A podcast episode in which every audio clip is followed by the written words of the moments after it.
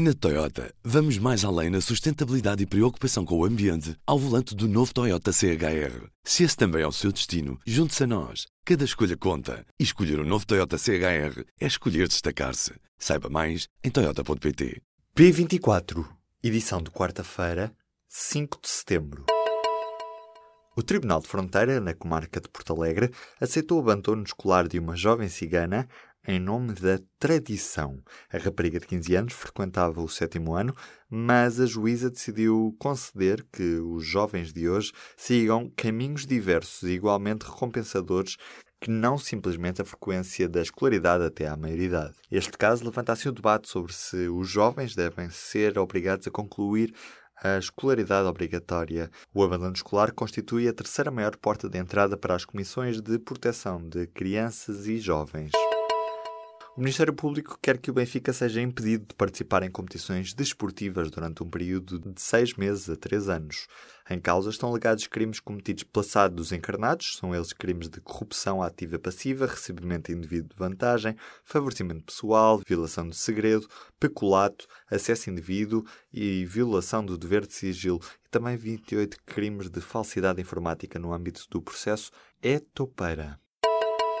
A Agência Europeia para os Direitos Fundamentais encontrou em Portugal vários casos de como os patrões contornam as inspeções de trabalho, ah, desde esconder trabalhadores em arcas frigoríficas até um empregador que cobra aos funcionários o dinheiro das multas.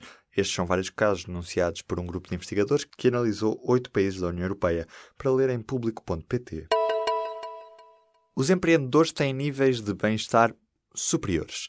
Dados de um estudo internacional coordenado por Susana Tavares, que envolveu 22 mil participantes de 16 países, mostram que aqueles que têm o seu próprio negócio dão mais significado ao trabalho que fazem do que os trabalhadores por conta de outrem.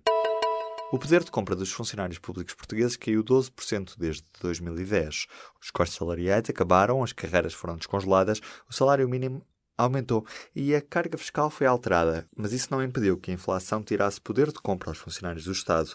Os sindicatos e as finanças começaram a discutir o Orçamento de Estado para o próximo ano nesta quarta-feira.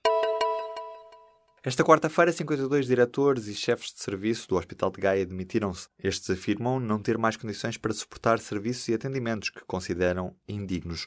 Desde março tinha sido dado um prazo ao Ministério da Saúde e das Finanças para disponibilizar mais recursos técnicos e humanos para a unidade, que serve 700 mil pessoas. Nesse tempo, garantem, pouco ou nenhuma promessa foi cumprida.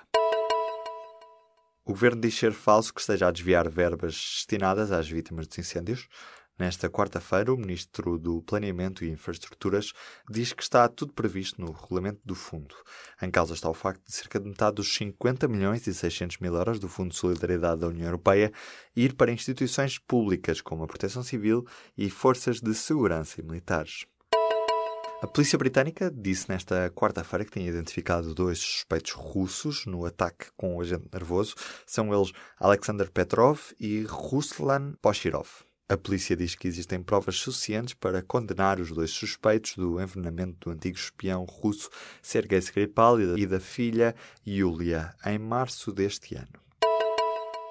Eram para ser cortados 1.500 lugares na oferta da linha de Cascais nas horas de ponta, mas afinal já não vai ser assim.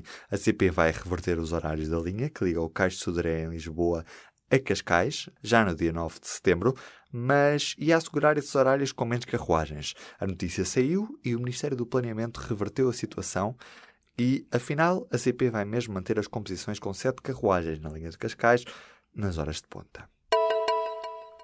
Este mês de agosto foi o segundo mais quente dos últimos 15 anos. Dados do Boletim Climatológico do IPMA mostram que este foi também o terceiro mês mais seco desde 2000. Em agosto, o valor médio de temperatura foi de 24 graus e meio, 2 graus e 35 acima do normal. Na Toyota, vamos mais além na sustentabilidade e preocupação com o ambiente ao volante do novo Toyota CHR. Se esse também é o seu destino, junte-se a nós. Cada escolha conta. E escolher o um novo Toyota CHR é escolher destacar-se. Saiba mais em Toyota.pt.